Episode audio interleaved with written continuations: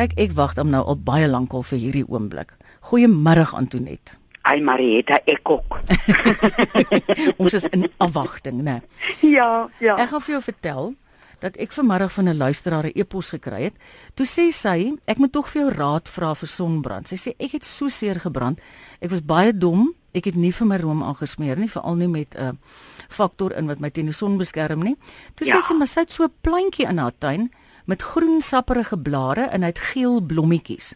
Sy sy het by iemand gehoor, haar woorde, dis die antibiotika in medisinale plante. Ja. Sy sê sy kan nie sy naam onthou nie, maar ek het toe aanvaar dit is 'n dandelion of 'n perdeblom. Weet jy, dit kan ook die kopifa wees. Regtig? Vertel my.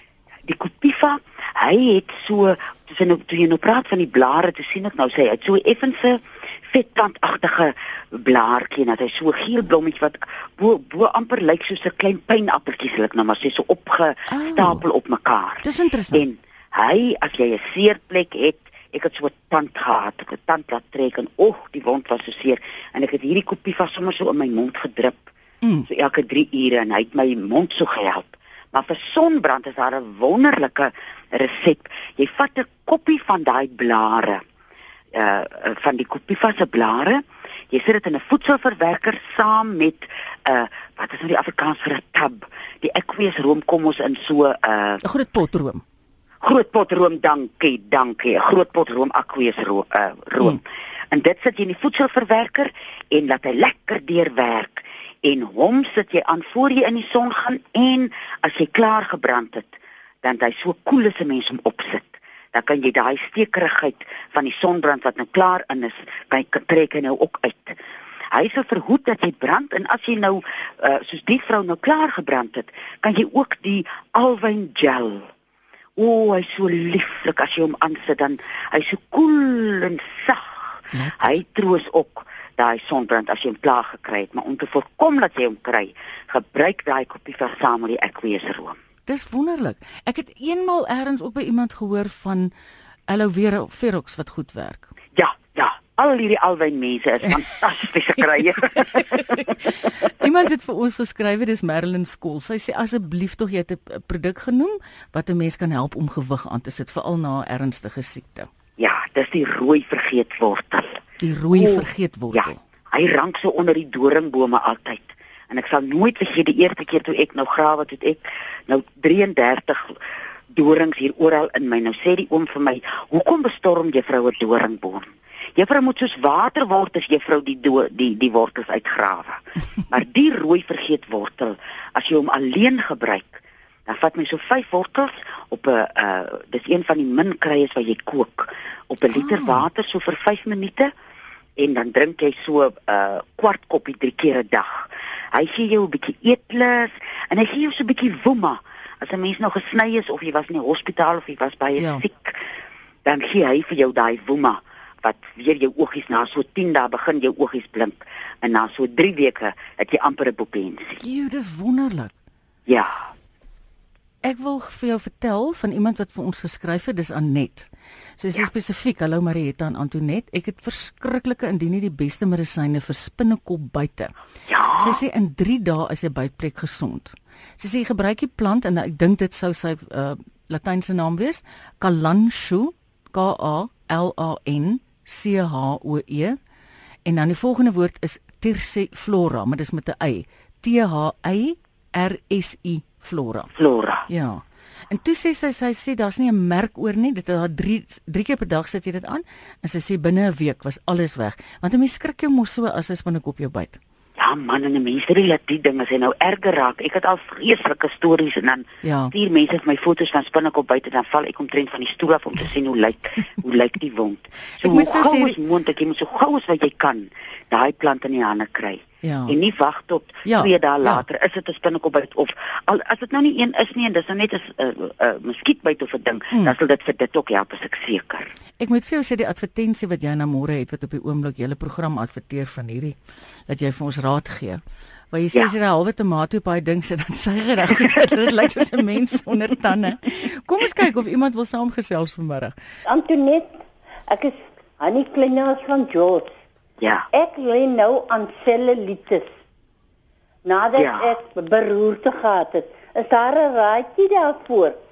Vir die selulite. Ja, ek sal begin deur te sê Kan sy by die Uh, radio luister aan toe? Ja, ja, ja. OK, dankie. Ja, Ek luister.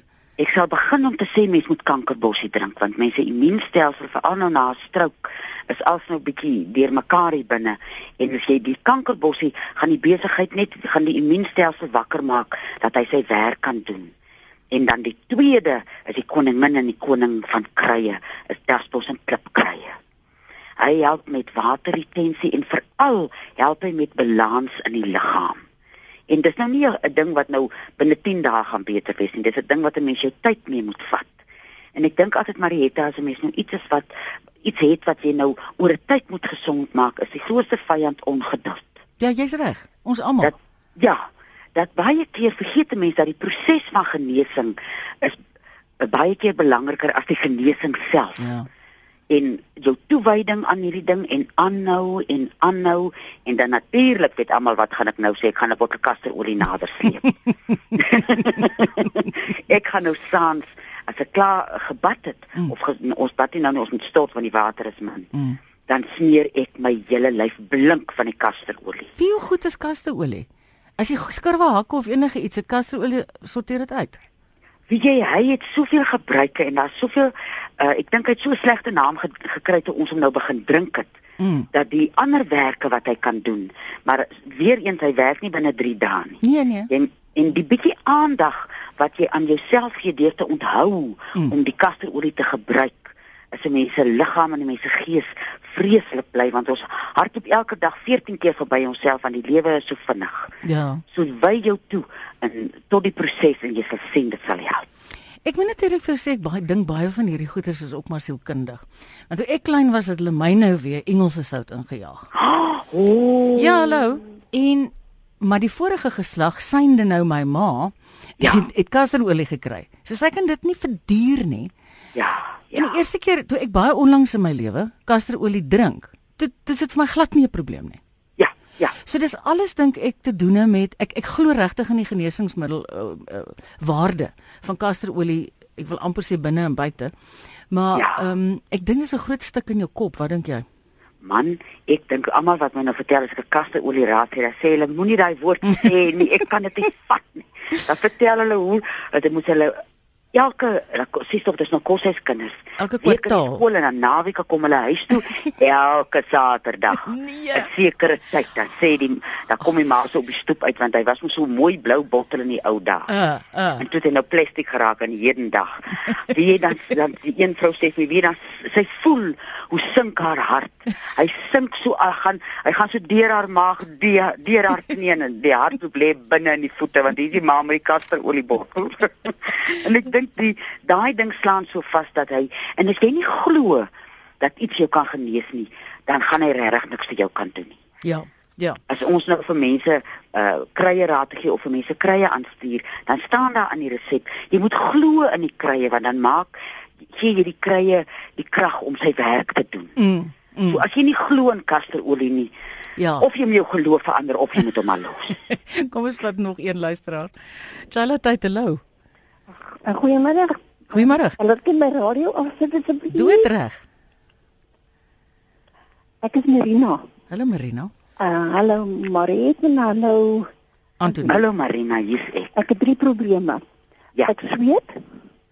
Ek kry warm gloede al is ek al 72 en ek kry krampe. Kan ek jou vra of jy ooit op hormoonvervanging was? Ek was tot ek 70 was. Weet jy wat ek nou uitvind uh deur die ja- jare wat mense my nou met konsultasietyd bel is dat die hormoonvervanging of die plakker of iets wat jy nou doen om die menopause minder te maak of om die simptome minder te maak. Hy hou daai ding op halt terwyl jy die medikasie gebruik. En as jy die medikasie ophou, Hmm. dan kry mense menopause op 70. Dan kry mense hierdie verskriklike warm ding. So as daar mense is wat oorweeg om op uh hormoonvervanging te gaan, dink daaraan dat daar 'n uh, 'n uh, ekwivalent in krye is wat jy kan gebruik wat jou nie die proses gaan laat skiep nie, maar dat dat die simptome minder verskriklik is. Die sweet uh, minder is en hierdie warmgloede minder is, maar die belangrike ding is dat mens deur die proses moet gaan. En wat jou gaan help krye gewys is kykie 3 blaar en kankerbossie. Die kankerbossie help die immuunstelsel want hy kry baie swaar met die hormoonskommelinge. En die kykie 3 blaar, hy werk met die hormoonskommelinge self. En dan gewoonlik stuur ons se mense so 3 maande voorraad. En die terugvoer wat ek kry is dat mense na hierna so 14 dae uh, minder sweet, minder emosioneel omgekrap voel en hy vreeslike hitte wat jy so dit voel mos of jy 'n skakelaar in jou aangaan. Mm. Dit is minder akuut. Dit is nog daar, maar dit is nie so dat jy voel jy sweet nou dat dat die water op die grond uh loop nie. Ja. So ek sal voorstel dat jy die kykie drie blaar in die kankerbossie gebruik. Kan ek dit van jou af bestel? Ja, bel vir my agterna en dan praat ek en jy daaroor. Wonderlik. Sal dit vir sweet ook help? Dit gaan vir alself. gaan vir alself. En vir die sweet, ons het mos laas gesê salie mm. wat jy so vier takkies vat en uh in warm water sit en as hy afgekoel het, dan sit jy hom in 'n spritzer botteltjie. Daai mm. goedjies, dan sprits jy vir jou as jy begin sweet. Dan sprits jy vir jou. Ja. En dit is so lekker reuk en dan voel mens ook sommer koel. Cool. En dit wat vir salie is dit dit kan die uh willesalie wees ja. of dit kan die bloublomsalie wees. Okay. Die pinkblomsalie spesifiek werk nou op sinus, maar die bloublomsalie sal werk vir daai uh vreeslike sweet om verligting te gee. Goed. Kook kook jy die kook jy die uh weet jy net in die water of kook? Jy gaan net kookwater op hom sit as ek kookwater wil maak. Ja, kom nie om kook. En dan die nuwe krampe. Die krampe. Mm. Ja, jy moet uh saans jy moet eerstens miskien in jou dieet kyk en daar gaan ek jou verwys na weefselsoute of sy Engelse naam is tissue salts wat sal help met die ehm um, uh uh dit wat die krampe veroorsaak en aan die buitekant Ek het mooi gehoor nie wat moet ek saans doen? Ek skiet tog. Nee, sy vra wat moet sy saans doen? Ja. Maar jy het nie saans gesê nie, dit gaan net oor nou oor die weefsel. O. Sout. Ja, die weefselsoute kan jy gebruik om die krampe te voorkom en saans kan jy of wintergreen of daai pynself wat ons al gegee die resept van die sambok self die wintergreen en die harlemensis kan jy mis elke aand na jy vir jou gestort het lekker jou bene al al kry jy nie krampe nie smeer jou bene van jou jou duibene af onder tot by jou enkels. Smeer hom lekker in so vir 5 na 7 minute. Hmm. en dan sal jy sien dit sal in oom Johannes sê natuurlik as jy 'n kramp kry met jou toon groot toon gryp en hom terugtrek. Hmm. en mense sukkel so om dit te doen teen die tyd wat jy dit gedoen het is die kramp weg. Maar ek sal nou sê gaan vir die weefselsoute en miskien daai pyn self maar sien vir my as mens so kramp in jou kuit kry kan jy nie hierdie hamer wat jy vleis mee slag slaan My suster, as jy 'n kramp kan slaan met 'n vleishamer, hm. is jy 'n van die helfte ding en ek gaan nie my kramp geslaap kry. Dit is so seer, ek kan skaars aanvat. Ons staan einde se kant toe julle. Hm, hm, ek hoop jy kom reg. Ag baie baie baie dankie. Sterkte hoor. En 'n lekker aand daarso. Dankie dieselfde vir jou. Dankie Marina. Tata. Ek moet vir jou sê jy het nou van die katjie 3 blaar gepraat. Wil jy ja. net vinnig voor ek jou groet vir my sê hoe gaan dit daar met al daai kinders op jou werf nie? Ag, Marietta, dit gaan so goed. Ek het twee klein katjies gekry verlede week. Kyk. 'n Ou gemmertjie Ginger Rogers. Ag, en 'n ou wittetjie Pangerbon. Wat se bom? Vernoem Pangerbon. Ja. Dis vernoem na 'n towerkatjie in so 'n animasiefliek. Dan Nou hoop kykie gaan 'n toerkykie word, maar hulle hart op deur hierdie huis. Ek en oom Johannes sit ten minste 'n uur op 'n dag en kyk net na hulle. O, dis fantasties. Dit was so lekker om jou te gesels Antonet. Ek hoop die res van jou middag is lekker, hoor. Ag Marieta, dit was vir my net so heerlik. En 'n lieflike dag vir jou verder en rus lekker vanaand. Ek gaan jy ook mooi week. Tata. Tata. Ai, sy is altyd so 'n verskriklike verfrissende oomblik vir ons almal hier by Charlotte.